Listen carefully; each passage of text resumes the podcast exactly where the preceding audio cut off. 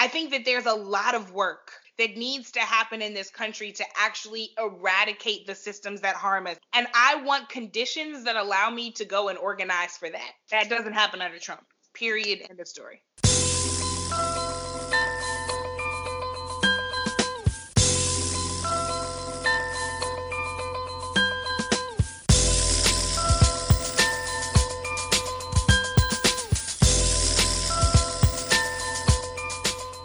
Hello, everyone, and welcome to the season three premiere of Black and, a candid conversation about racism, white people, and ways to move forward.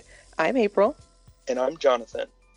We're brother and sister looking to discuss how race informs important issues, current events, and what white people looking to make a difference can do. On today's episode, we have a packed conversation with thought leader, activist, and educator Brittany Packnett Cunningham but before that, um, instead of what's on your mind, April, it's been a hot minute. How, what's been up? You know, it has been a hot pandemic, quarantine, summer. Yes, it's been basically the entire summer that since we've, you know, caught up with our listeners, it's yeah. been something, John, I'll tell you that. Uh, we are we myself and Jubilee, our sister, are oh we're in a new home. So so hold on a second. We need to tell our listeners about this because this is you just say this like humbly like it's just like a normal thing, but you bought you April purchased a home.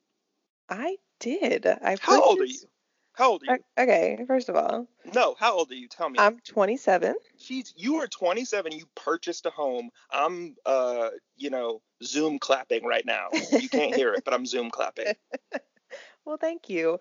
I have I've had a lot of help.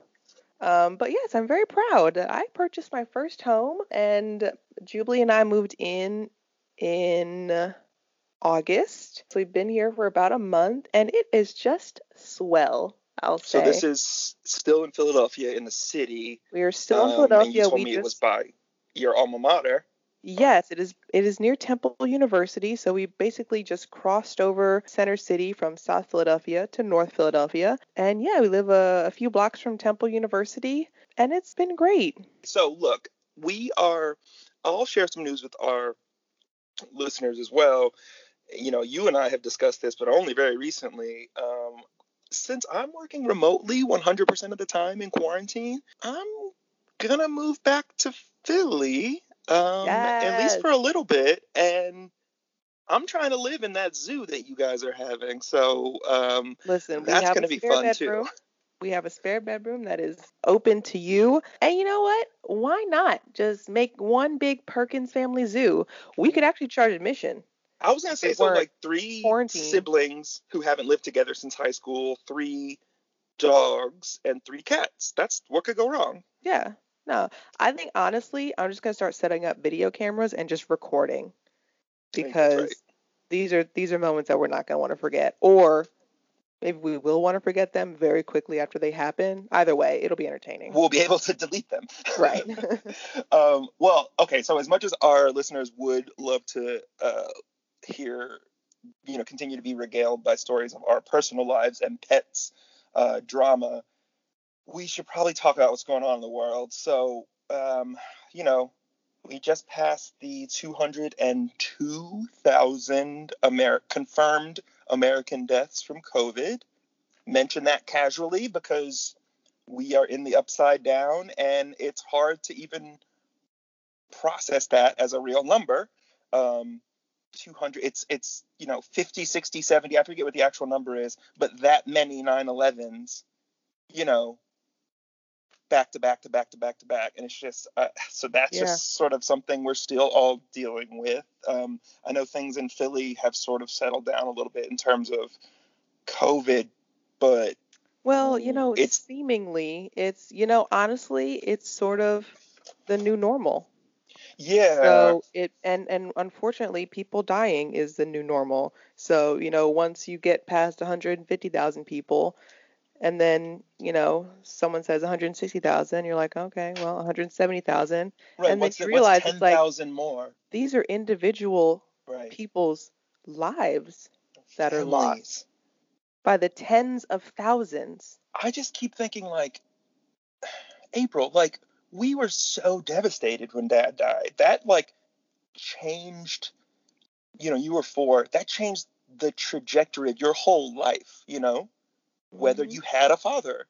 And 200,000 people have had family members that died. Yeah, Like they're not all fathers, but like it's a generation a ton of actually generational most of- trauma. Probably most of them are because it affects men more harshly and older men. So they're probably mostly fathers, actually, um, which is, yeah.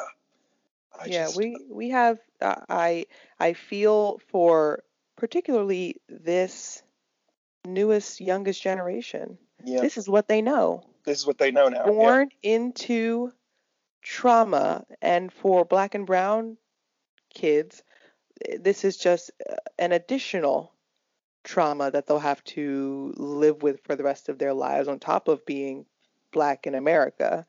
Well, and I just can't imagine what in 30 years, in 50 years, what will this have changed for them in their remember lives? when we, yeah, right. Like, so remember you, so you say you're a five year old or six year old. Remember I started kindergarten as a young black kid?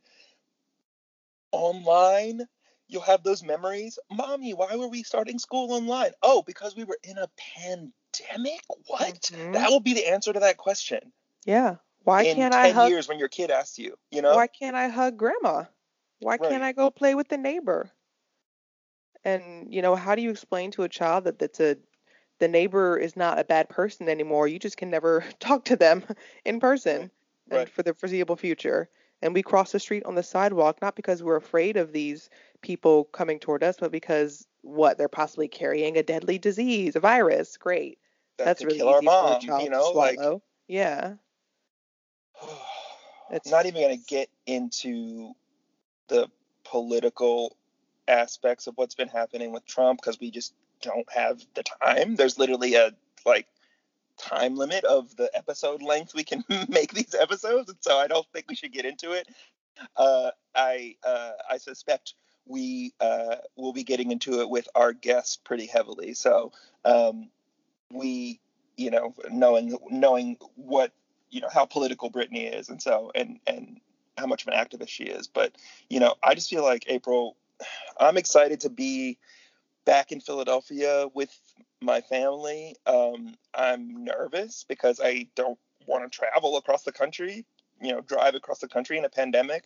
Um, but you know, I this summer has been so trying, and there's been so much repetitive trauma it, it, seems like it's daily. It seems like every time I turn on the news, something else. So there's some other reminder about how Black lives don't matter, um, and how we're valued less. Um, yeah, I mean, I guess the most recent example of that trauma is the outcome of the Breonna Taylor case and the decision to only charge one of the police officers of the three with wanton endangerment because he shot into the neighbors' walls, um, apartments, the neighbors of Breonna Taylor. I want to be. So I want to make something really clear. He shot through Breonna Taylor's wall,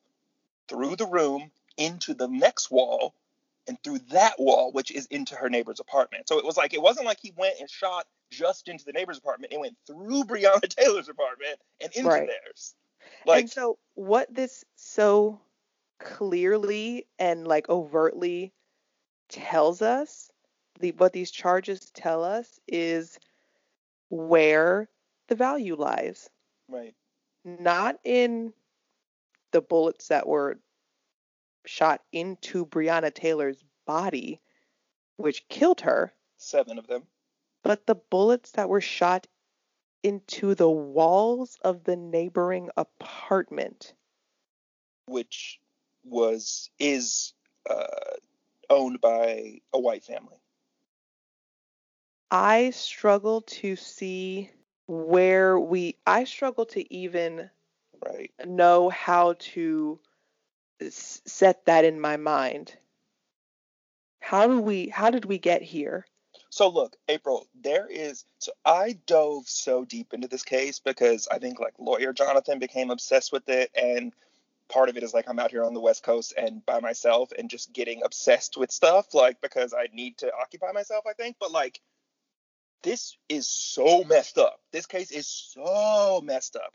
It is like no knock warrant, you know, meaning the cops don't have to announce themselves. They can just break the door in. Um, but being executed by the warrant being executed by police officers who don't know anything about it. So just being called in to say, hey, we have to execute this warrant. I have this piece of paper. Let's go do it. They don't know anything about it. Mm-hmm. Um, New York Times interviewed a bunch of neighbors. 11 out of the 12 closest neighbors said they did not hear the police announce themselves. One neighbor said that they did. Um, to me, if you if most of the people didn't hear you announce yourself, then you didn't announce yourself because that's the definition of announcing yourself is people hearing it. You know, Mm-hmm, like mm-hmm. it's like it's like something's not funny unless people laugh because that's how you can tell if it's funny. You know, like Right. and if no one laughs, that means it's not fucking funny. You know, like and so that was the justification for them being able to come in the door. We saw this this the state prosecutor in Kentucky gave a, a press conference saying this that they announced themselves. This was confirmed by a witness. He didn't mention that it was one witness of 12. Um, got through the door, says they you know say that they immediately started receiving fire. Um, and if you let Breonna's boyfriend tell it, who was inside with her, he was terrified. He thought this was people coming into his home, breaking the door in, and he was right. You know, Right. uh, um, I don't know. I don't know any young black man with his who would have his girlfriend and her younger child, her baby child in the apartment, who would knowingly shoot at police officers. I can't imagine that. You know. Yeah. No. Um, so in my mind, it's like it's not he. Of course, he didn't know that they were police because no, won't no one would ever do that. No one would ever just shoot at police. You know, like, um, and so who who who isn't who aren't otherwise carrying out a crime or something, right? Like, Right, some, right. It's one thing if you're robbing a bank. They were asleep. You know, um, and it just yeah, they fired a total of I think 32 shots, 32 rounds which I mean, depending to me, depending on their what types of gun they have, that means they had to one of them at least had to reload, you know, like Mhm. um and they you know, they killed Breonna Taylor and it's been that was back in March. You know? And so we're in it's about to be October by the time you hear this. And Nothing is being done about bullets shot into Breonna Taylor's body. but like it just makes me so crazy like and and like it drives me like lawyer crazy for some reason because i can't get over it like blatantly this guy is like well this ag uh, attorney general we are barred from bringing charges against these officers. He said we are barred from bringing charges. When have you heard a prosecutor say we're barred from bringing Right. charges right? Um that just they just don't use that kind of language. Um because it was self-defense they're saying. He they were shooting back. And it's like breonna was killed but she wasn't posing a threat in any way. She didn't shoot at the police officers mistakenly. So that's a you can't bring that claim against someone who isn't causing a threat right? Like you can't say they were acting in self-defense against this person who they killed because no they weren't um, but also self-defense that's a defense you don't that doesn't Right. bar the prosecutor from bringing charges that's a defense you You charge plead at trial You Right. say, you i'm charge not them. guilty of this because we we were acting in self-defense you don't say we can't be charged with it what are you talking about because like they possibly have a defense that they would bring. Right, right. That that is not. You don't have to. You don't have to have a case without beyond a reasonable doubt in your mind proven already to bring charges. There's a, a saying that all prosecutors or that all most lawyers know that a grand jury will indict a ham sandwich. Mhm. Um, and it's that just means the prosecutors are in charge of the grand jury, so they show them whatever evidence they want, right? So they can lead a, a grand jury to prosecute someone because they just show them evidence that makes the person look bad. It's very unfair in my mind. You're not allowed to defend yourself. You're not allowed to. But like the person that looks bad in this situation is the cops. So Mhm. we're just not used to seeing cops being the ones that are prosecuted. And so like I can't imagine a prosecutor standing up defending not bringing charges against a drug dealer. Right. Right. right. Or a bank robber or a right. rapist. You just don't. That's just you don't. Prosecutors don't defend not bringing charges. That's they it's don't. the opposite the of their job. Right. It's the opposite of their job. Truly. Um, so it's just blowing my mind over and over again. Not to mention this this Kentucky Attorney General who is black and a young man, and I'm assuming I can only assume we're gonna have to talk to to Brittany Packnett Cunningham about this, but I can only assume she has some opinions. But you know, this guy is so caught up in the Republican Party. He attended university, I think, on a scholarship that is in Mitch McConnell's name. Uh, he was Mitch McConnell's. Uh, this is Senate Majority Leader Mitch McConnell, Turtle Mitch. Um, was his general counsel for two years. Was married to his granddaughter for about a year and a half. Got divorced. Um, spoke recently at the Republican National Convention. Remember all those black people that Trump lined up at the RNC mm-hmm. to to say that he wasn't racist? Remember mm-hmm. that, April? He this yeah. AG was one of those guys, and yeah. he knew he was about to make the announcements in this case, and he still participated. Yeah. So there's a whole it's po- there's a whole yeah. podcast series that could be done on the way that black that black people fall victim to white to white supremacy uh, to anti-black white supremacy mm-hmm. ourselves. You know, mm-hmm. practicing it on ourselves. But oof. Yeah, that's I, it, it's almost even too much to to even my chest hurt. Yeah, I was just gonna say like I, I talk so much that I'm often not lost for words, but it's just right. like I, I can't. It's unreal. And you know, Johnathan, another thing that I've been thinking about lately, and it's not so uh it's not so black and white or right or wrong or whatever, but I've been thinking about it. Breonna Taylor's death and its proximity to men. Hmm and how she's the only woman involved in this entire incident. Mm-hmm. And she's the only dead person in this mm-hmm. entire incident. Now, that doesn't mean men as a group of humans killed Breonna Taylor. I mean, like, doesn't But, like, men killed Breonna Taylor. Right. And it's just, it makes me, it's, I, I've just been sitting with that thought, and it makes me very uncomfortable and it makes me very sad and it, it just sort of leaves a bad taste in my mouth and i'm i'm sort of struggling to get to sort of the next step but i just keep coming back to that this woman this young woman my age who that's a crazy thing to me like yeah she's my i mean we're same age she was, was 27 i believe so yeah, April. To me, that remi- it, it, it reminds me of the way that like I think it's something like seventy five percent of women in the prison system are ha, have been abused in the past, right? Domestic mm-hmm. violence. Mm-hmm. Um, and how many of those women are incarcerated because they were fighting back, you know? Mm-hmm. And and not taking it anymore, and then the police get called and they end up you know, they end up, Michelle Alexander talks about this in her book, um, New Jim Crow. They end up, you know, the cops come in and then they find some shit that the guy has, drugs or something in the house. And then all of a sudden the woman is in prison for 20 years because she was in a place that has drugs in it, you know? And related, this is just because there's police officers involved in this instance with Breonna, Breonna Taylor, I think something like 40% of police families experience domestic violence. So police are more violent than the average person generally in their homes. So Breonna Taylor, poor innocent Breonna Taylor, woman who is surrounded by all these men, she's more likely to be hurt or incarcerated or something because she's in a house with a man generally, and she's more she is being encountered by these police officers who are more likely to be abusive and violent as well. So it's like she just didn't stand a chance, you know? Yeah. Yeah. And, and that's not to put that's not putting blame on her boyfriend. The there's no there's no blame to be had by her, her boyfriend, but statistically speaking, she is more likely to be uh, to experience violence because of her close proximity to men and police. Right. And that is just yeah. There, where how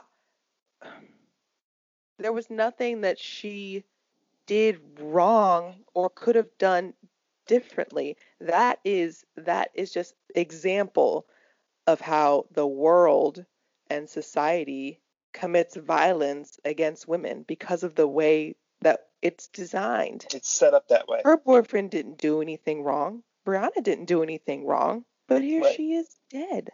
Uh, yeah, and I I think about her and you know how close in age we were, but how different our lives are. Yeah. And it's just yeah, it's just it's traumatic. And part of that trauma is it's something that black people just live with. We just carry it around. Go to work yep. with it. You bring it back home. You eat dinner with it. It's it's on your shoulders when you have your Zoom calls with your friends or your happy hours with your coworkers. Yep. It's just always there. And I feel like lately uh, I've I've seen um, and myself have experienced a more intentional practice of sharing that trauma. So when you know when Breonna's case was decided this past week, I sent an email to my boss. Same. And said, "Look, this is how just so you know, this is what I'm experiencing." And yep. and our, you know, team members who are across the country and in particularly in Louisville, I don't speak for them. Um, I I imagine I speak with them and you can pretty much guarantee that this is how at least some of them are feeling as well. Right. Just so you know. Right. You hear, um, I remember a few years ago, it might have been tw- in 2016 when that summer of just hell took place and then, you know, capped off by Donald Trump being elected. Um, I remember there was a video that went viral about calling in black, mm-hmm. um, wanting to call into work saying, like, hey, um, like I shouldn't have to give you more of an explanation than this because if you're paying attention, you shouldn't need one. But the fact that I'm black and existing in this country where the drywall in my neighbor's apartment is more valuable than my life should police fire into it through my apartment and into theirs. Um, so I'm gonna not be at work today, you know? Yeah. Because yeah. goddamn, like I can't go lead like a diversity and inclusion, you know, workshop with my job. And I mean, I work at UCLA, and so it's like a great, very liberal, very understanding place to work. but I'm still expected to be professional and be, you know, act like like I'm normal. To I act like my life isn't valued less than everyone else's, you know? Right. It also brings to mind that idea of a double consciousness. Yeah and how that is so prevalent in times like this like these for black people where yep. I have to just turn half let's just say half of my life off. Yep. When I clock in in the morning. Turn it off. Well, compartmentalize. Yeah, that's I mean Yeah, and then when you, you know, clock out at the end of the day, relax your shoulders and heavy sigh. Yeah. Turn it back on. Unclench your jaw. Unfortunately, you turn it back on and then, you know, have that just wash over you again but it's just that and I guess uh, the, the the point of talking about this is just to recognize that this is a racism and the the trauma that comes along with racism is a daily experience for black people and it is not uh, exa- Breonna Taylor and instances like that aren't open and shut. It's oh, just right. an just, addition to the to the it's just adding another rock into the backpack another, that right, we carry a, along with us every day, everywhere we go, and everything we do. Right. Yeah. No. It's a it's a data point, right? Like to me, it's like, mm-hmm. oh, right. This is another example in the column of examples that I have. Another tally mark of my life not mattering. You can't just that's not just a, like you said, it's not open and shut. That is a that is applicable to my life now, you know. Mm-hmm. Um, and you know, I, you know, our listeners, I would I would suggest Google uh, the term weathering as relates to race and Black people. Um, and there's a bunch of data out there that shows that this is one of the reasons Black people die earlier. This is one of the mm-hmm. reasons that Black people have more health problems in addition to uh, systemic poverty and systemic systemic you know housing and, and, nutrition and health and education issues that are all because of white supremacy mind you let's not mm-hmm. like nothing black people are not inherently less healthy than anyone else um, but this this air that we have to carry around our shoulders shrouded around us that is inherently I have to inherently worry about my sisters because you guys are black and you I know you worry about me. You tell me, you know, and uh, and to know to not only have that stressor always happening, but to also know personally that your own life should you not I was going to say should you should you not behave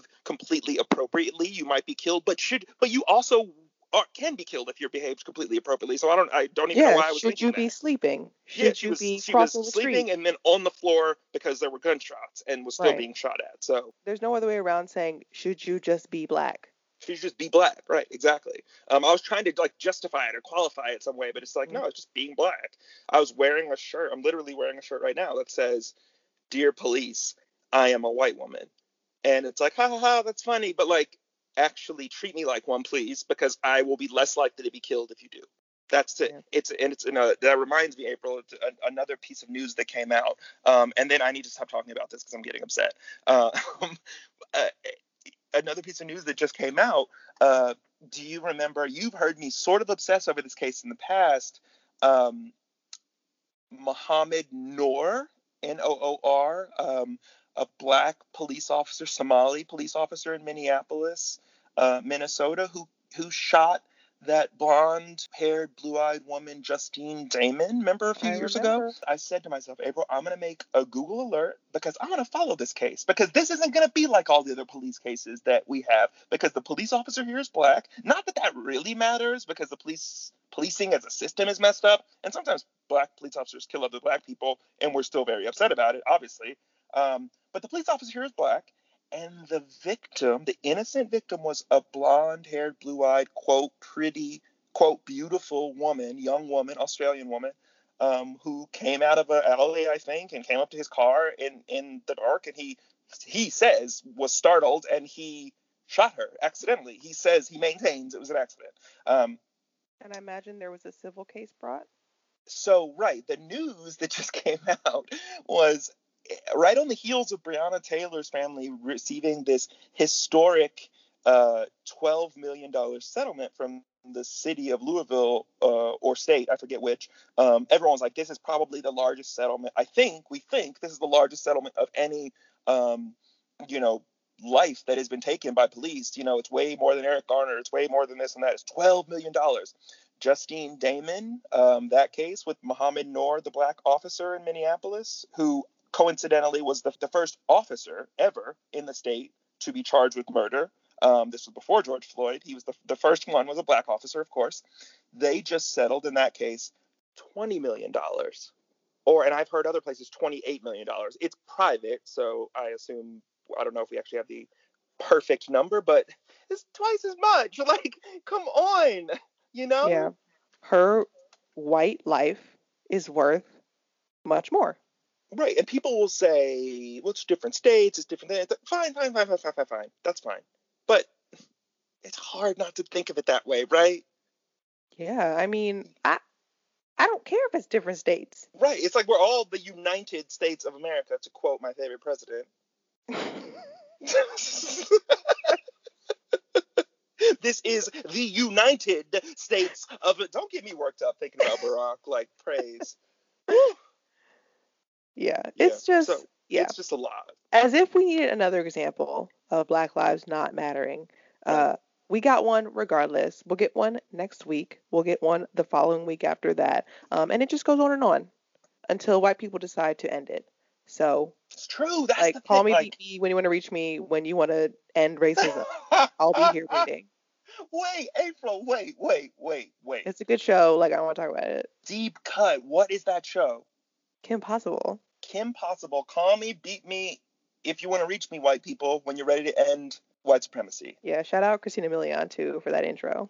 Right, like end of segment. No, okay, so April, I'm excited to talk to Brittany. Me too. Should, should we do that? I don't want to talk. I know we're gonna get into some deep stuff with her, but hell of a uh, hell of a first guest to have for our season opener. So why don't we take a break and do that when we get back? Sounds good. All right. So when we come back, we will have our conversation with Brittany Packnett Cunningham.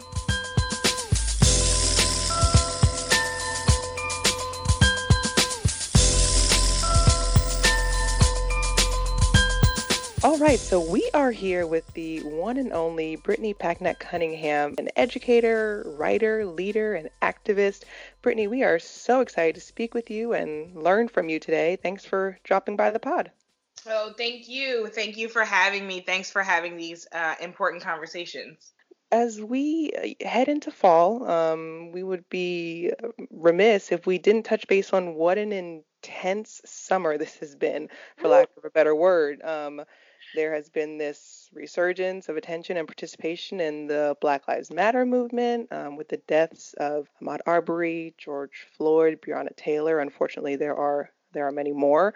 And then you add COVID on top of that. So, can you tell us what your summer has been like, uh, particularly from an activist viewpoint? It was as chaotic as you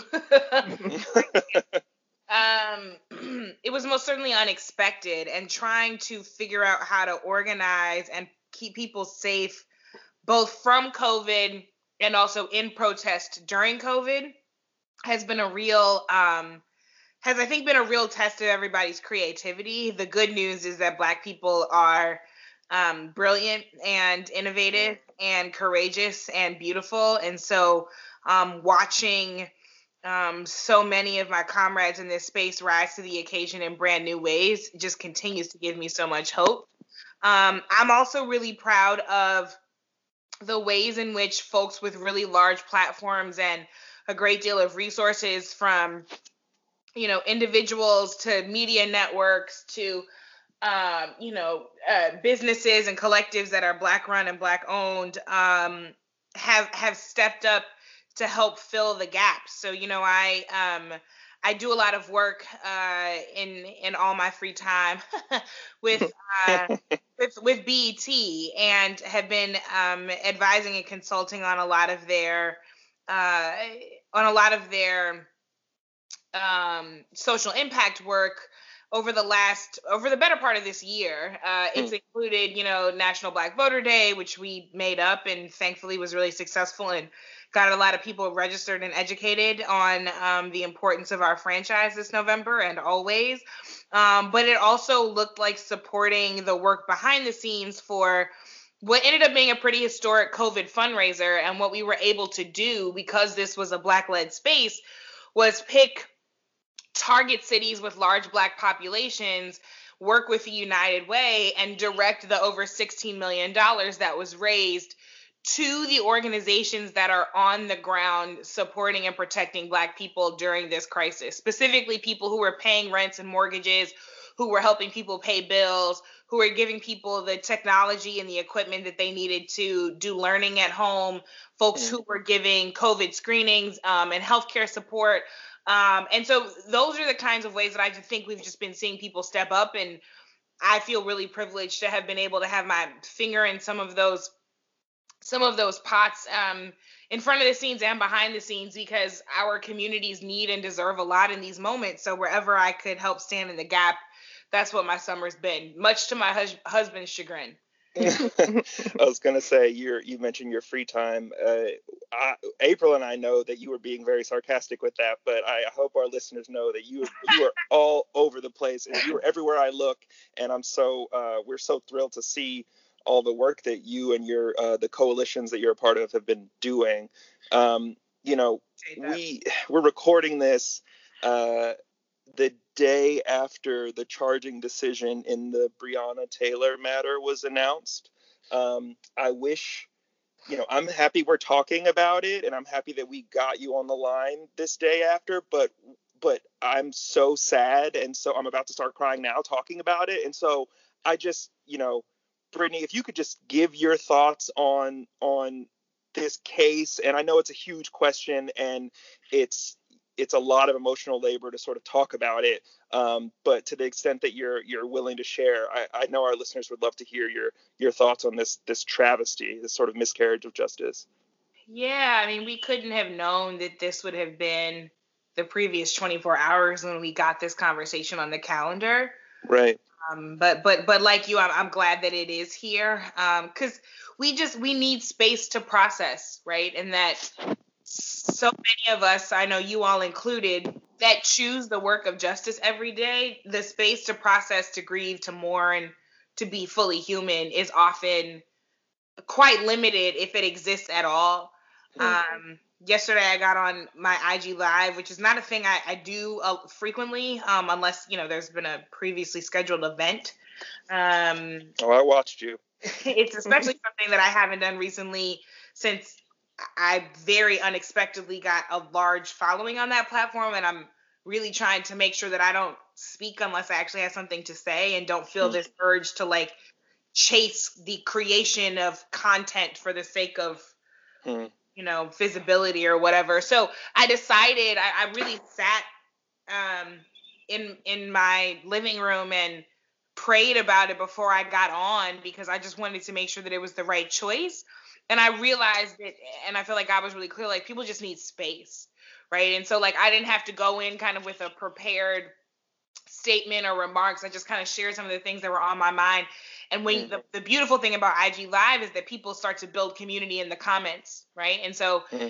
we're all here together trying to figure it out. And you might be responding to what I'm saying, or you might be responding to what somebody is saying in the comments who said the thing and articulated the thing that you are feeling that you couldn't put words to. Hmm. Um, and so I'm glad that we're having this time. It is it is difficult, but um, I'm finding myself trying to stay centered in Breonna's humanity. Hmm. Um, the Bernice King tweeted uh, the day that this happened that you know Breonna Taylor was a friend and a sister and a daughter and a cousin and a loved one and a human being before she became a hashtag.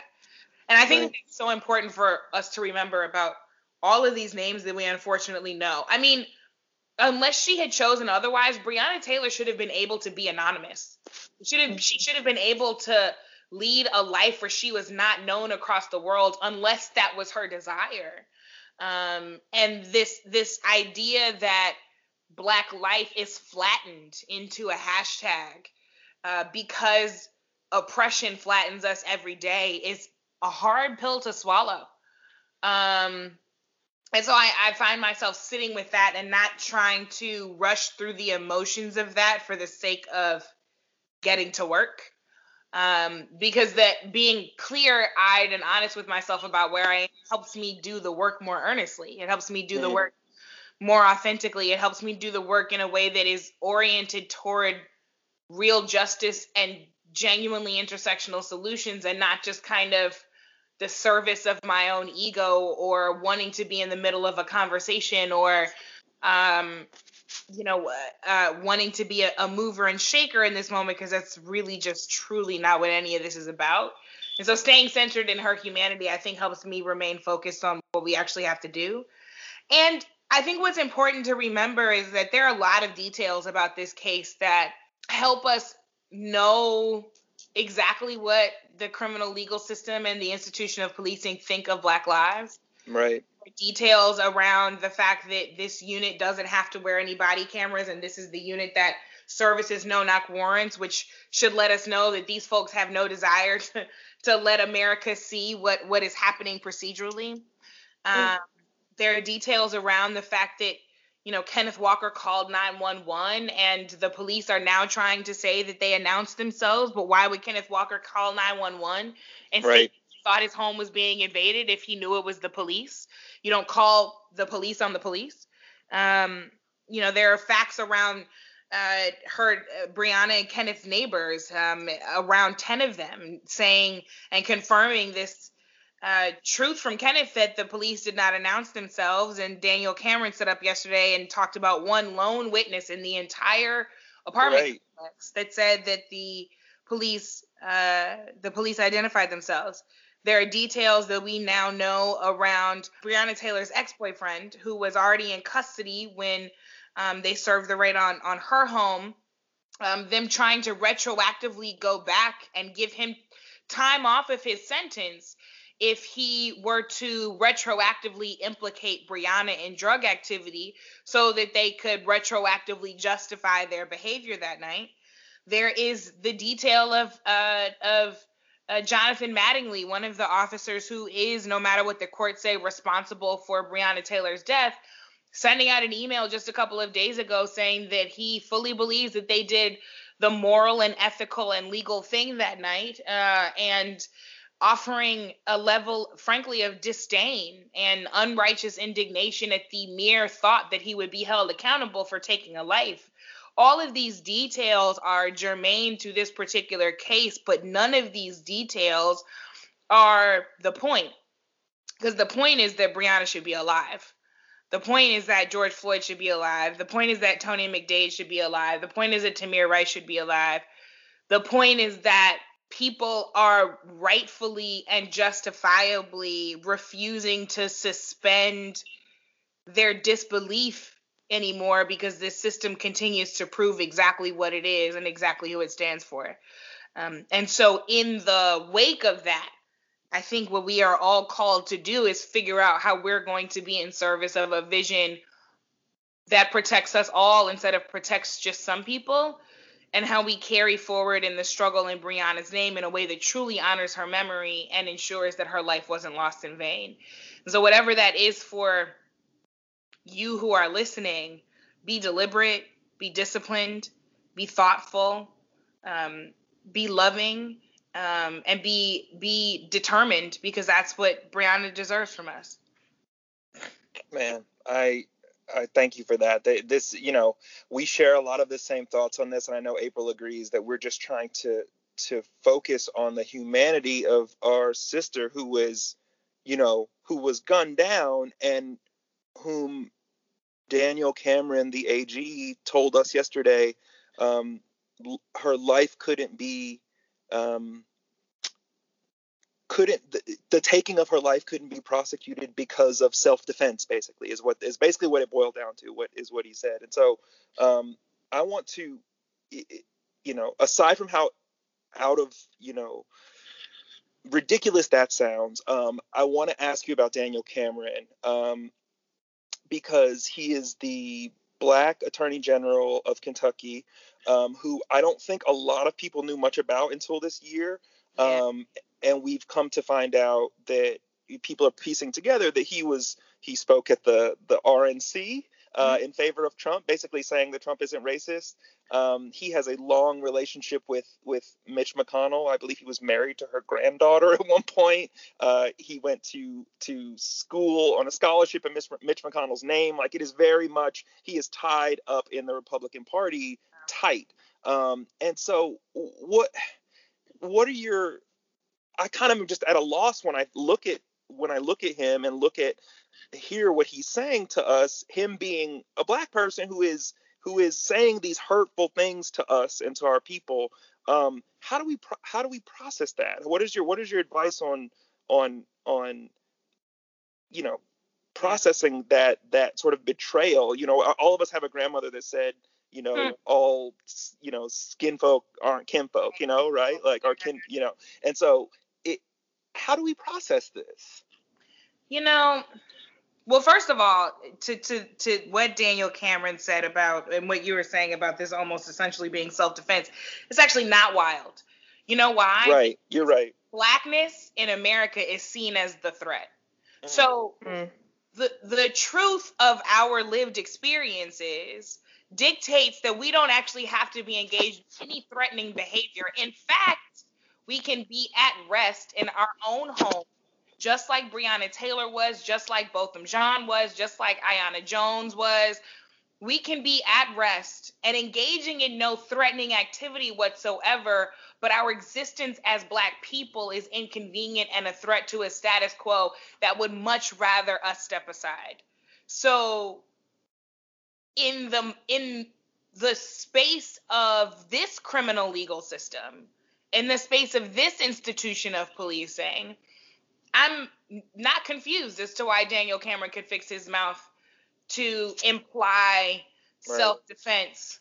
um, because that is how this system sees us right as a threat no matter what we are doing where we are or where we are going to your question though i'm going to say something that may sound strange but you know i'm thinking about all of the ways in which marginalized people across the globe have internalized our own oppression mm. and how how that manifests. It manifests in a number of different ways right? It manifests in me straightening my hair as an example right? And i know this. I still straighten my hair and i'm still and i'm these people who's like a purist about black hair right? Like wear your hair the way you want to wear it because i most certainly will. I'll probably change it next week. Who knows But I know that the introduction of the idea that straight hair is better than kinky hair comes from experiencing oppression and then me turning around and believing it even subconsciously is me internalizing that oppression,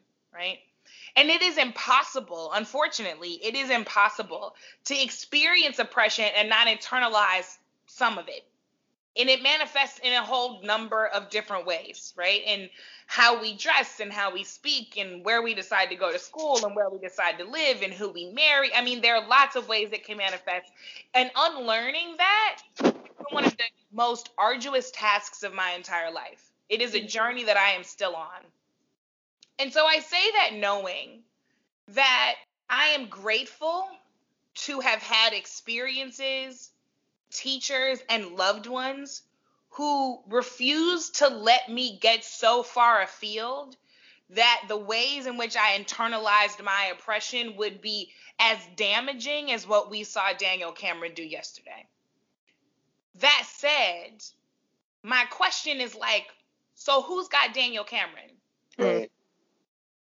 I say like I, you know, as as a black woman who like was mentored by black senior leaders in the organizations that I've worked for and worked with, like somebody looked at me and said, "Oh, I've got her."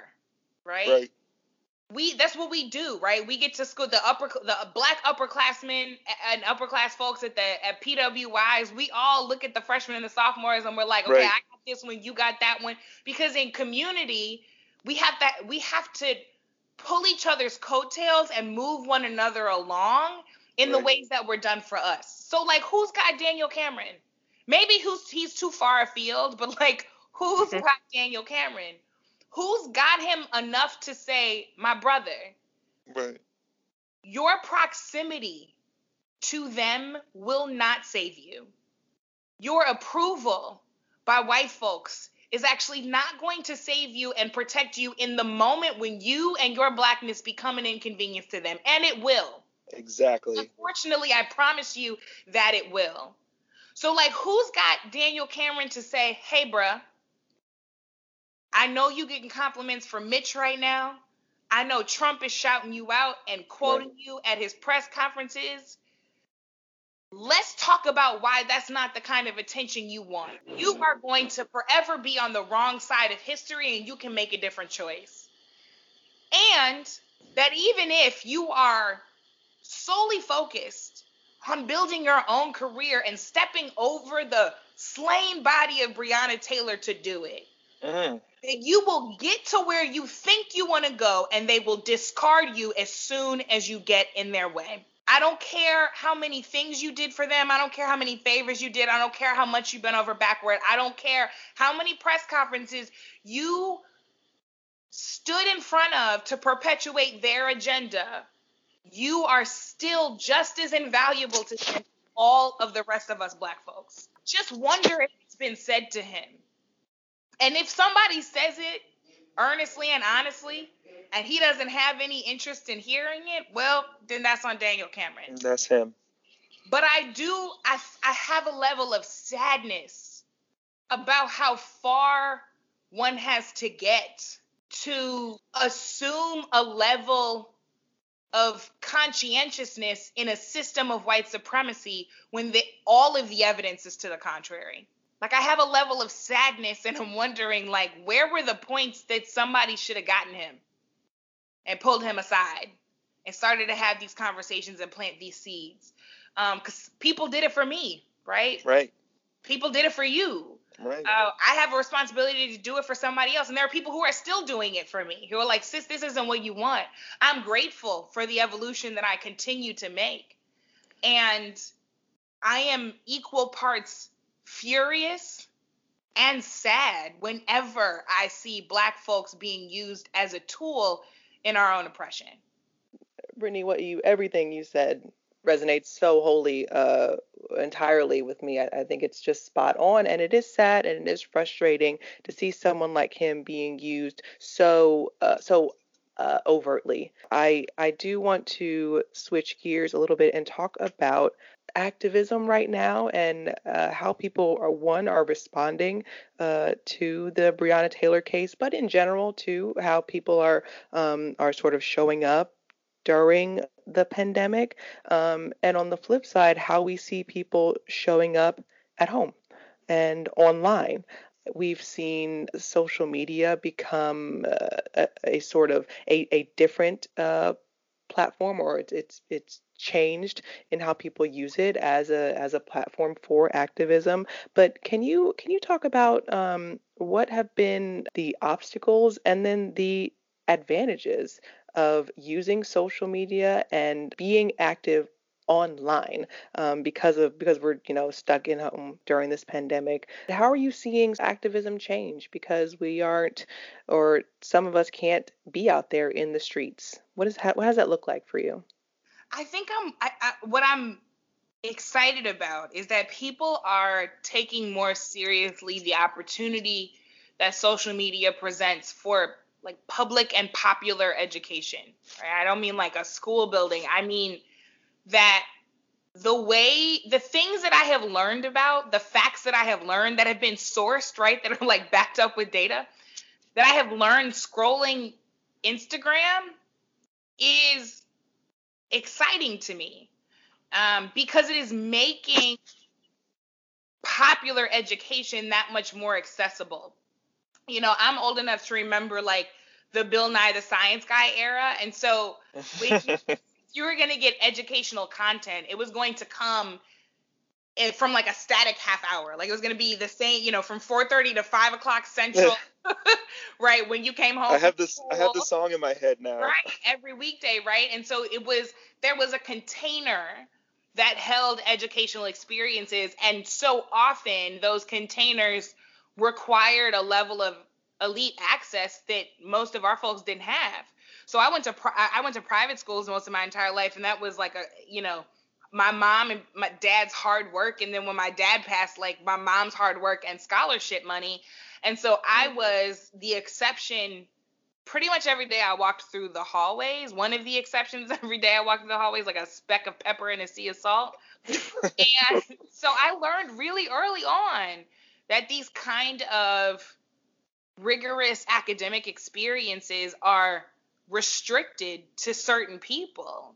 And that if you are extremely fortunate, you singularly as an individual can break through. But like, what does that mean for all of your people who are not getting access to this knowledge? And even at that, I got a great academic education, but I was being taught to hate myself right? I mean, there were lots of things I was internalizing in that moment. All that to say, though, that the point of the internet, the point of social media, is to help increase the egalitarianism of information that we should have a more democratic information sharing space we know that this is not perfectly democratic by any means but it is more democratic than if you have to have a library card or a college degree or a .edu email address in order to access the learning. And I'm seeing so many more people ha- who had to get creative in the midst of COVID choosing to publicly educate and engage people in action through social media. So the amount of I mean, be- like also just beautiful and aesthetically pleasing infographics and explainer videos and the way I mean, the way that Gen Z is using TikTok right. to blow mm-hmm. my mind. The fact that they are the reason why Trump had like a, a, a quarter of right arena full at a at a rally that he shouldn't have been having in person anyway. The fact that it was young people on TikTok who were like, "Oh, I don't know, we could just reserve these tickets and then not go." Brilliant. Absolutely. And who was gonna so catch smart. You're not. I'm not on TikTok, right? Like the elders, the elders, the adults, the big cousins, the big. We're not gonna catch it. Right. So there's a there's something so powerful um, and, and I think that this is true of every generation. That we use the tools that we have at our disposal creatively to get free, and social media is no different. My worry on the other side of that, though, is that we're I, I, don't believe that our communities are fully prepared for the amount of digital warfare that has already been waged on us and will continue to be waged on us. Mm-hmm. Just yesterday, I tried to track down the origins of posters that were going up telling people to protest at different times and in, in, in, different places across the country in solidarity with Breonna Taylor. The first thing I did was I hit up the Louisville activists because I've been working directly with them since the day I found out about her. I always try my best to reach out to local activists. And I asked them, I was like, is this y'all? Like, is this, and the colors weren't familiar. There's no organization on it. Like, what is going on? I was like, is this you all or has anybody coordinated with you all? Because this is being done, you know, in Breonna's name. Right. Nope, no answer. So I'm over here trying to track it down in the various cities that I've known. And now I don't, I'm not the gatekeeper to activism. It's, it, there's a very real chance that legitimate organizations and real organizers like created this and they're just people I don't happen to know. But I want to make sure that as people are sharing information, that people are going to be reliably as safe as possible and i say safe with an asterisk because we're never fully safe in a police state but i wanted i want people to know that they can reasonably expect a level of discipline and organization when they follow the directions of this flyer and they meet at whatever park at whatever time. And i still haven't actually been able to find the sources of that. Um, and my worry was this is the kind of iconography and language that we know for a fact police will fake and perpetuate, get everybody to one spot and then round people up, right? Um, or that people who are not police but who are trying to exploit the movement will get everybody to one time in one space and then behind masks which now everybody is supposed to be wearing you know and in all black can be the ones to cause violence right. and then black organizers are the ones who get blamed and that is the footage that trump leads with in his next ad so there are lots of insidious forces that, and that's just one example. When we watch what happened on Blackout Tuesday, that's another one. Right. Watch what happened, what has been continuously happening with the amount of disinformation being spread about the Biden Harris ticket, especially on Facebook, that has gone unchecked when we look at the fact that it is very likely that Kyle Rittenhouse found community with other radicalized white supremacists in a private Facebook group that was reported but not shut down before he went to Kenosha, Wisconsin and killed protesters. God. Like all of that is happening right in front of us and we keep being behind the eight ball to answer it. And un- unless and until we get our people extremely literate in what dis- uh, digital disinformation and digital suppression looks like, and unless and until our platforms are fully held accountable, not only for the ways that they have spread these things or allowed these things to be spread, but the ways that they will, with urgency and immediacy, stand up and prevent that stuff, unless and until those things happen, then we are going to continue to get caught flat footed in digital warfare. And that is the wave of the 21st century. Russia knows it. Trump knows it. like just know it. We seem to be the only ones who don't want to admit how much it's been affecting our communities. It happened in 2016. It's happening right now. Oh, you were so like I'm sitting here just like literally shaking my head as you're as you're listening these things because it's just you're so right and it is it's all things that we've heard about but you forget to take these all of these issues sort of as collective opposition to what we're doing because it, that's what it is. Yeah. Um, and yeah, so you you know you mentioned um, I want to I want to since we have you I want to ask you as many things as possible. So I'm going to move on a little bit. Uh, you mentioned education. Um, and even and and you know online learning and all the various ways that folks are taking advantage of that. I'm actually teaching a, a course soon, um, shameless plug called Roots to Revolution. It's a history course, just that's not whitewashed, um, mm. and it is it's going to be great, and we're excited for it. But you know the the traditional education space. Um, if if I did my if I know your remember your history correctly, you you were were an educator, Brittany. I Um, and and I think I actually first uh, met you in the education context or, or heard your name in the education context. Um, what are your thoughts on on young people returning to school uh, during this ongoing pandemic and and sort of what are your thoughts on you know what has gone wrong with this process and and to the extent that they need advice, in your opinion, what do educators need to know um, going back as we start the fall? You know, I think it's important uh, to remember, and I say this with a great deal of humility, that none of us really fully know right exactly how to do this. right, that's so true. Really fully know um, what is happening on the other side of those screens, especially if we're not having to do it every day. So I'm going to answer the question, but I'm going to answer it with the huge caveat. Right. Because I get to be this kind of engaging kind of popular education, but I actually don't have to set up a classroom every day, nor do I have to be a child in front of a computer screen all day or be a right. parent who is trying to homeschool a child who is in front of a computer every day. I have limited knowledge here. Um, and I think that there's like grace that we all need to offer each other and that needs to be built into the new practices and policies and regulations of our school systems.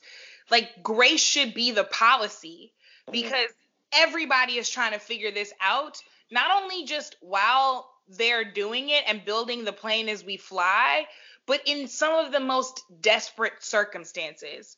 Because what is happening in the background is that parents are trying to figure out how to work from home and homeschool and be the chef at the restaurant and right. you know the bus driver and lead extracurricular activities all at the same time and the school nurse as far and as the school nurse right the pe teacher the librarian right. everything right.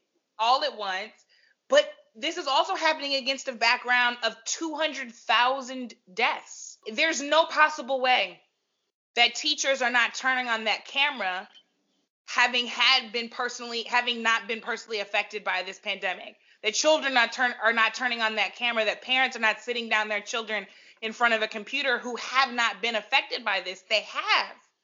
This is happening against the backdrop of major job loss and job insecurity and housing insecurity.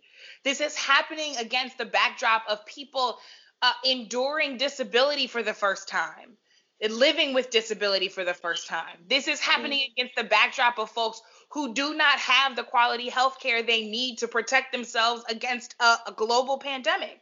So, if grace is not the policy, whomever and whatever teams are in charge of the systems that are educating our people, so charter management organizations, public school districts, colleges and universities, community colleges. My advice, frankly, is not for the teachers or the students or the parents. It is for the people who run and perpetuate those systems to put grace into the policy. There that we go. over testing people in a virtual environment, you are doing it wrong. That if you are making children sit in front of a computer screen for hours on end when I don't even want to do that and I'm a 35 year old grown woman, then you're doing it wrong. If you are expecting teachers to uh, be able to perfectly differentiate learning for 35 students from a computer screen when all 35 of those students don't even have access to broadband internet, you're doing it wrong. And that's, that's 35 on a good day. On a good day, right? On a good day. And so that's not to say that we lower the standard, but it is to say if we're going to keep the standards high, but we recognize the unique challenges of this moment, then how do we adjust the way that we are doing things and resource and support teachers to be able to teachers and parents to be able to make those adjustments in real time? You don't move the bar you change your practice. And i think far too often people especially when you kind of reach these spaces of administration and supervisory roles in the education space it's easy to get disconnected and to forget what it looks like to try to be trying to do this in real time. And it's easy to forget that once a child is enrolled and once a teacher signs that contract, that it is our collective job to make sure they are successful. We don't get to the end of the school year and say, well, if you made it, you made it. If you don't, you don't. know. mm. it's our our task, our responsibility is to make sure you're successful at the end of all of that. So the question is not how many of you are going to make it. The question is, what do we do to make sure you all make it? Um, and I, I'm really going to challenge the folks who work in the systems uh, to think about how they shift policy to reflect that level of grace and support. Do you think it's too uh, much wishful thinking for us to view this moment as uh, a chance for us to look at those inequalities and look at where at how uh, how different uh, our students are and and the resources they have and say oh oh gosh i never thought that these you know half my class does not have access to the internet when they're at home. Mm-hmm. let's do something about it. Because i feel like and as angry as it makes me, I, I do feel like some of that is simply unknown. People either not taking the time to to to know their students or just uh, simple ignorance or folks being surprised to learn that you know uh, three quarters of an eighth grade class uh, they don't have computers at home or they don't have uh, internet access at home if that stuff is made public now and it it's brought to our attention, could this be a time for us to uh, bring about change there? I think it can as long as we determine to make that the case. Um, I've been saying this since the beginning of COVID that we are all enduring the same storm, but we're not all in the same boat. That the mm. injustices that are spotlighted by this pandemic existed before the uh, before this crisis and they are exacerbated by this crisis. Um, you know, I mean, y'all remember in the beginning of COVID, it was like all of the, I think, well intentioned but somewhat misleading messages around like we're all in this together. And right. That, and it was like people mean well. But if you are going, if you are deciding that you're going to ride out this pandemic by going to your summer house in the Hamptons and like buying up all of the food that the people who live there year round now don't have access to, then like you're not actually in this with me. you're in this with yourself. and the so so so operating in reality means that we have to recognize that those eighth graders who didn't have broadband internet access didn't have it before COVID. And we all wanted to pretend like it wasn't that big of a deal until suddenly it was. Justice is, in some ways, the best insurance that there is. Because if you have access to the things that you need, then you will have access to those things when you need them. Mm-hmm. Um, that you know the broadband internet access might not mean as much during a normal school year where you are going physically to a school building or you can go to a library or an internet cafe but it matters that much more uh, when school is now at home and it's virtual. And therefore you should have had the access all along in case this moment came because it was just for you to have it. Um, and so I, I yeah i think that I think that there is an opportunity before us to see what this pandemic has spotlighted and decide to do something about it. My worry is that because it feels like everything's on fire, that the same things that folks were ignoring before the pandemic, they'll continue to ignore now. My hopeful, faith filled side wants to be wrong. Like I very much want to eat my own words on this one, right. uh, because I, I I have seen people step up. You know, my friend um, my good friend Leslie Bernard Joseph runs a school called Coney Island Prep in New York City. And he is just so brilliant and so committed. Uh, but he closed his school, I want to say a week or two earlier than um, New York City public schools closed because uh, he knew he could see the writing on the wall and he knew that the people who would suffer uh, most readily were the black and brown families that he uh, served. Um, and immediately their team went to work meeting people's immediate needs. So the question wasn't, how are we going to deal with the Regents test at the end of the year? No, the question was, can you still afford to put food on the table for you and your family? And if you can't, how can I help you do that? So it was gift cards and it was bill, you know, straight cash to pay people's bills. He got a ton of Chromebook um, donations. He, you know, worked really hard to make sure everybody had the internet access that they needed. He made sure that teachers were able to figure out how to resource their students without uh, you know going into their own pockets as teachers are so often having to do. So folks like leslie frankly give me a lot of give me the hope that helps me think that maybe i might be at least somewhat wrong about the worry and that the worry might be might be somewhat misplaced because there are people who um, see the injustices and are ready to answer them thinking about um, sort of switching gears and thinking about the election, um, I know that our listeners are very interested to hear your thoughts on Kamala Harris as Biden's uh, VP choice. Uh, can you can you share your thoughts? Um, uh, first on the announcement itself um, and sort of leading up to it. Uh, we were sort of on the edge of our seats. Not really, but I guess that's what we were, what we wanted to be. um, but like, uh, somebody tell us already, please, God. Yeah. tell us, uh, tell us your thoughts on on Kamala as uh, uh, Joe's VP choice. And I'm trying to hear your thoughts on Joe as well, also. um,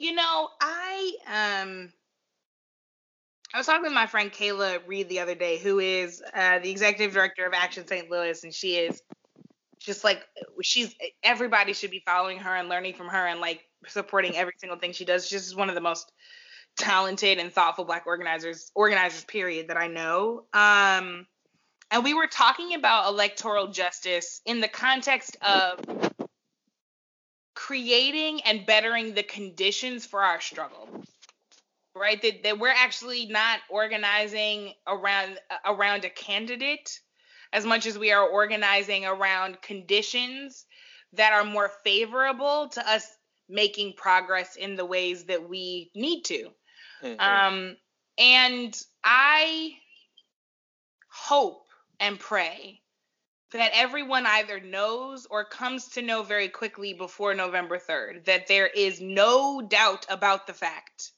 that the conditions that a Biden Harris ticket present to us are demonstrably better than the conditions that a Trump Pence administration continues to present to us. It's not even a uh, question.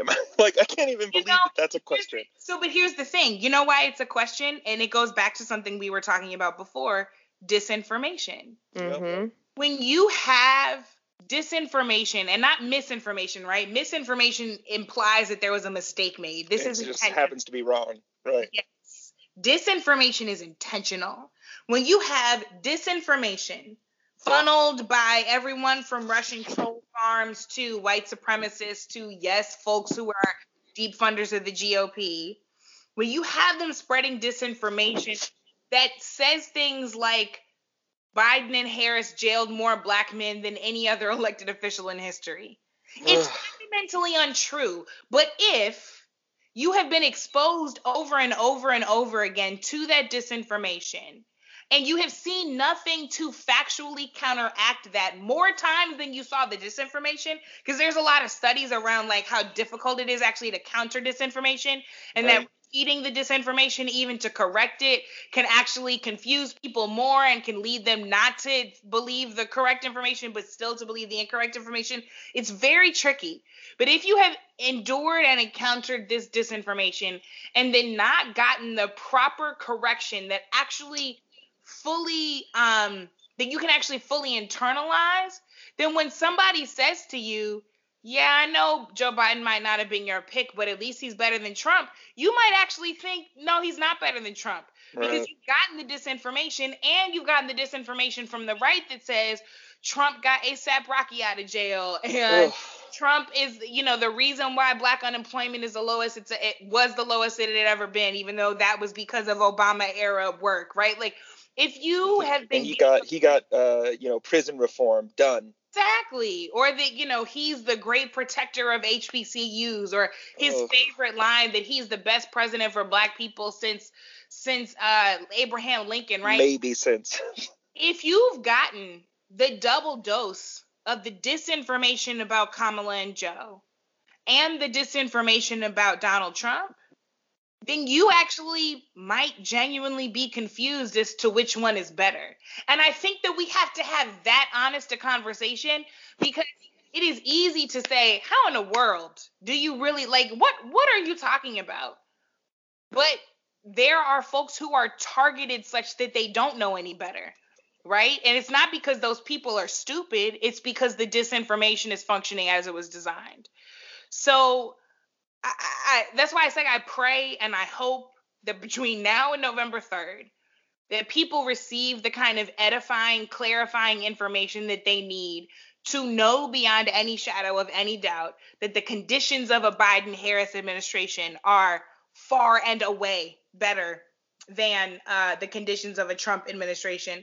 I also thinking, you know, I've done some work with with with with Senator Harris. Um, I, I respect her greatly. I consider her a mentor. She has been really thoughtful and very generous with her wisdom with me. And I think that she would agree that no public official, no politician is a savior, right? And that's why we organize for conditions and not candidates.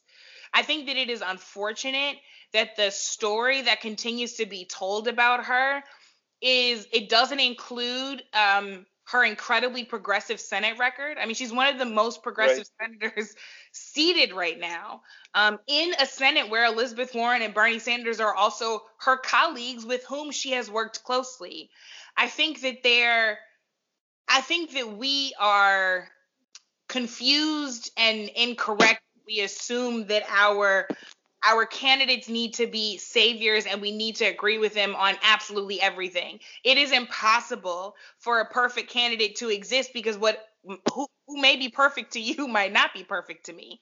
Um, and so I think that like the way that Senator Harris in particular has been lifted up as almost this like progressive litmus test is unfair.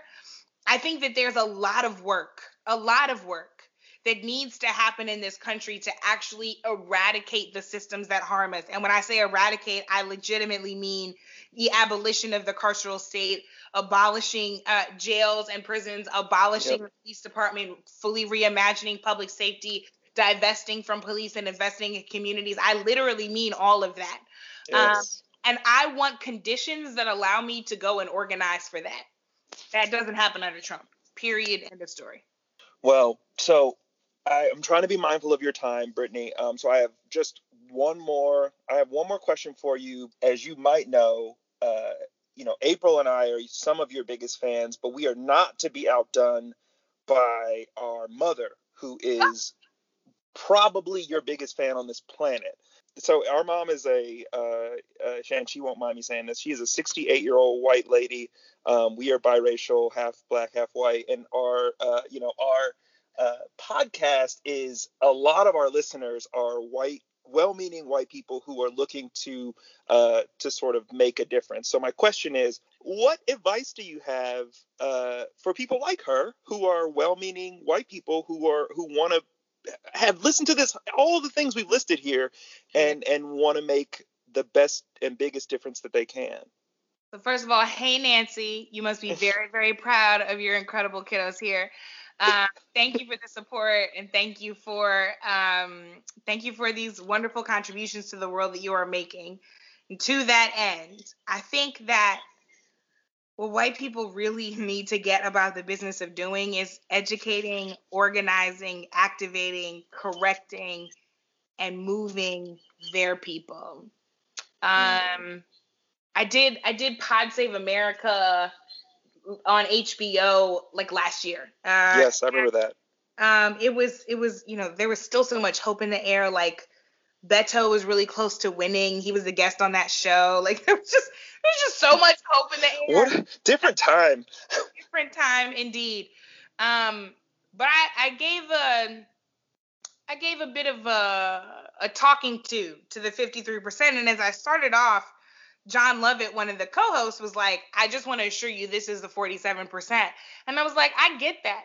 But I also know how math works, so I know that the 47% knows the 53%, right? Right, exactly. So I actually need the 47% to go and tell the 53% to get on the right side of history. There is uh positioning of white womanhood in particular in this country that has allowed white women to think that the protection of whiteness will be constant for them. It will not be constant for Daniel Cameron, and it will not be constant for you. Mm. You can look at the white women, and this was we we were having this conversation on HBO right in the shadow of uh, the Kavanaugh confirmation. Right, right. And so the number of white women who came out against Brett Kavanaugh, they got discarded just like the rest of us, right? And so there's a there was a lesson in that that I was hoping to distill for white women who either might have been in that 53% or the white women in the 47% who need to know that the 53% are their responsibility. I mean, you asked me about Daniel Cameron, and my question is who got Daniel Cameron? You know somebody in the 53% who's got them, right? They're going to hear you differently, internalize your messaging differently, receive you differently than they receive me, than they receive a person of color a woman of color, etc. Um, your husbands will receive you differently than they receive me. Right. And I think that, and if I broaden it more widely, just from white women to white people, your work is not done until you've converted all the white folks. like, period. Right. And yeah. I know that that feels daunting because it is. Like, that's how much work is in front of you.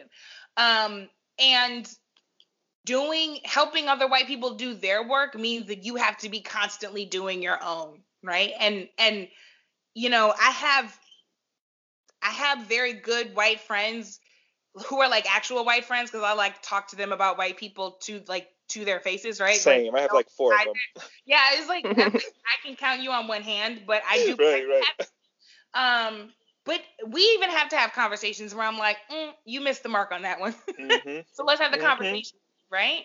Because you're always going to be white. And I know that about you, and I need you to know that about yourself, which means that there is always going to be something more to learn. I am always going to be, at least to, to my knowledge, cisgender, which means that there is always something for me to learn because there are privileges that I have that make it impossible for me to understand these other perspectives unless I am intentionally open to them, right? Mm. I have to recognize my privilege in that way, and white people have to do the same. And until I'm done undoing all the things in me and helping other people like me undo all the things in them, then my work isn't finished. Um, and and the same is true of white folks. They got to do their work. They got to help other white people do their work. on it. and when that's done, then we can all put our feet up. We can go back to brunch, like AOC said. She said we're not going back to brunch. I was kind of mad. I, I, like brunch, but you know, I'm like, we can strat- strategize over brunch. I get, I get it, I get it. Well, this has I, can't even express how great this has been. What a treat to uh, Jon and myself and to our listeners. We've packed so much information um, and uh, learning and growth into uh, one conversation. So, Brittany Packnett Cunningham, hope you enjoyed your time on the pod, and we hope we can uh, speak to you again real soon. Thank you so much. Thank you all so much. Thanks for this platform. Thanks for for what you are both doing.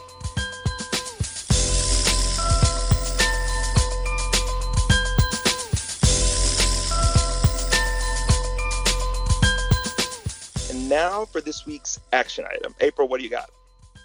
This week, I would like to encourage every single one of our listeners to check out rootstorevolution.org. Roots to revolution.org. Roots Revolution is an organization that offers virtual history courses available to all ages of people that teach American history that's not whitewashed. There are tons of courses that people can sign up for, taught by educators and activists. Um, they are ni- the classes are 90 minutes online, and it's a six or seven week program in the evenings. So it's all online, it's all virtual. Check out rootstorevolution.org to see the online classes that are offered, um, to learn a little bit about the uh, educators, and particularly for our uh, listeners who identify as men, check out Mad Men.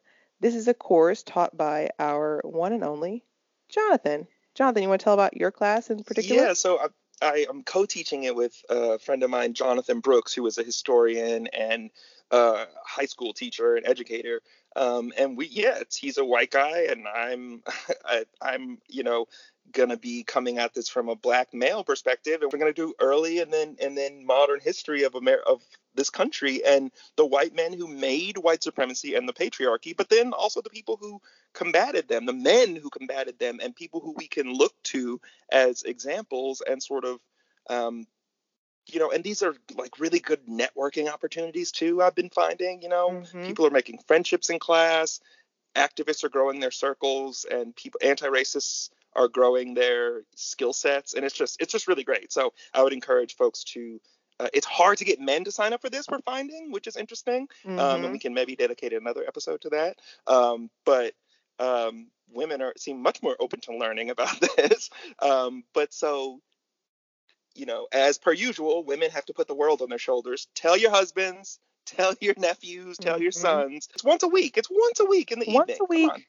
90 minutes in the evenings. You got time. Like don't for the even, price yeah, that you, you would pay for like a personal trainer workout, right? Like which exactly. remember those? Exactly. Oh God, where's Shanti? Oof.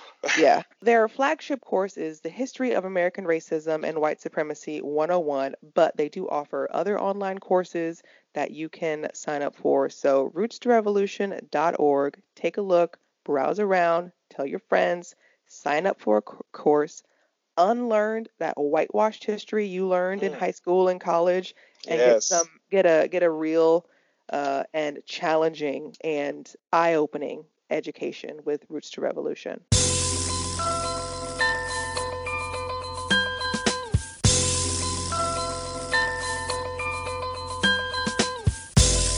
episode of Black Ann was produced by us, April and Johnathan Perkins.